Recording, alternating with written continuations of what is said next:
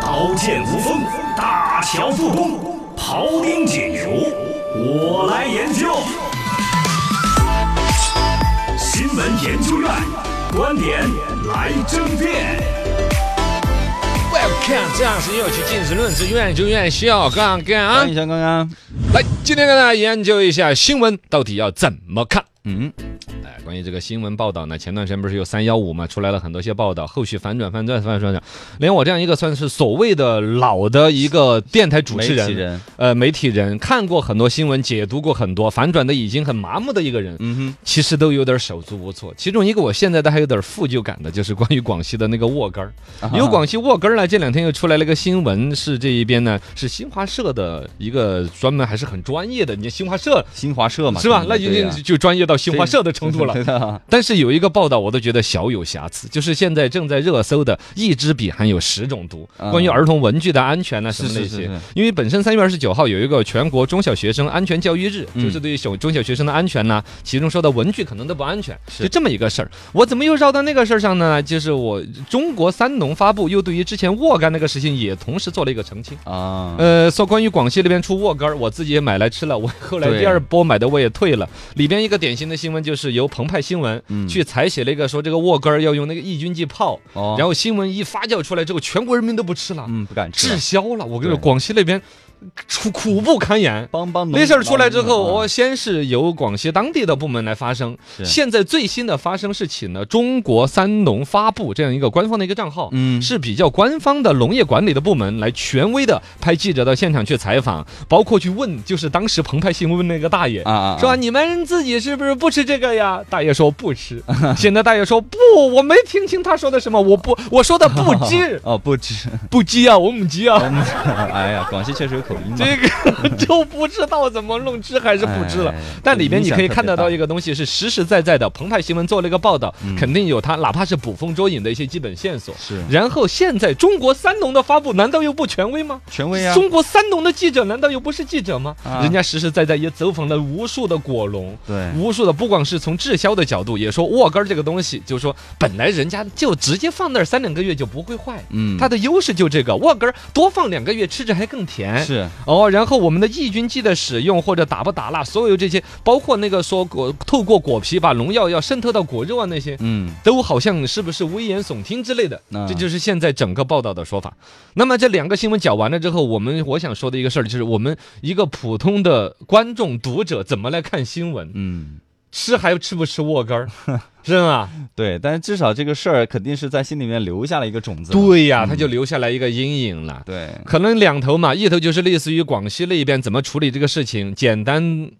好像也处理不了嘎。没办法，影响都造成了。嗯，以前有类似的那种啤酒行业之间的竞争，有那种恶性的呀，往人家的啤酒瓶子里边塞一只老鼠，嗯啊然后盖上盖子，找个新闻媒体来报道一下。有可能这个新闻媒体报道的人也不是很负责任，甚至全场都是一个操作。对事后人家人都会想，哪有耗子钻得进啤酒啤瓶酒的？对对人家呀工业化管理的一个是不是嘛？啊，但是，一旦脑子里面有那个印象，那瓶啤酒上面放了一只耗子，你再看着那个啤酒瓶儿，对你就不那么喝它得的下去。销量肯定就是受影响。实实在在受到影响，嗯所以他反过来推导的可能是我们媒体人，不管记者还是我们这种电台的播音播部主持，对怎么去把这个新闻的更全貌的展示给大家，嗯既要去监督一些可能违法的生产行为，二一个怎么留个活口儿。哦，你是吗？然后从消费者这一层，我觉得就是说凡事不要拿着半截跑嘛。首先不能拿着标题跑，嗯要把新闻看完。第二，新闻看完了，你还要当连续剧的看第二集，它肯定要反转，嗯反转反转再反转之后，你要考虑，你如果按照这种新闻报道，你吃也不能吃，喝也不能喝了，嗯，该享受的人生怎么办？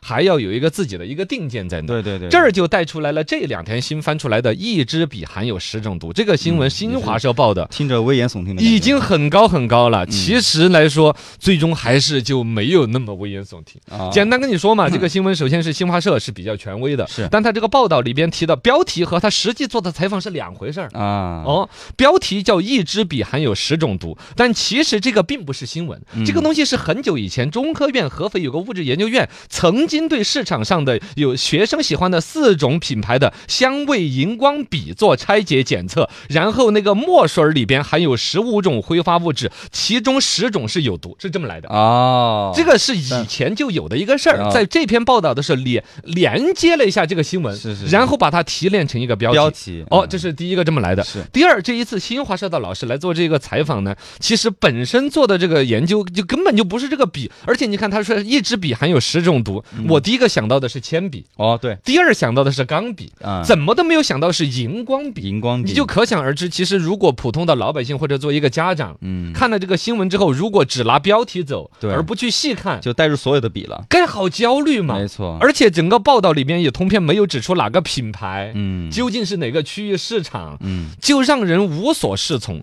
引用的事件，一个是之前中科院合肥那个研究院搞的一个实验，第二个引用了一下二零一四年央视三幺五二零一四年的一个报道，嗯跟现在你说关联多大嘛？然后里边真正在这一次新华社的这个文章当中提出来的说儿童安全的一个核心呢，其实提到了现在的文具牺牲安全换来颜值是一个比较新的视角，嗯这个也都不用去做实际的采访，大家想都想得到。对比如说很多笔的上边的笔帽本来该在里边留个眼嗯儿，这个叫做是什么呼吸孔，这个叫救命孔，就是小孩不小心吞了笔盖儿，嗯啊，还有个出气儿的。对对对，对哦，但现在那个笔盖儿直接换成了，比如说一个猴子，一个兔子，啊可它卡是一通个形象卡通造型，很可爱，很花哨，但实际上就没有了这个救命孔。啊，它危险性就更大牺了，牲安全换来的一些这个颜值，嗯还有呢，就是对于说幼儿园现在也开始用文具了。以前的所有管理办法是对小学生以后的嗯对学校用的文具，对但如果幼儿园就用文具的话，它的年龄段、它的用生产标准现在都没有，嗯这也是一个空白，这就整个这个报道的一个一个全内方面容嗯的一个内容。然后在这种情况下，有人又找自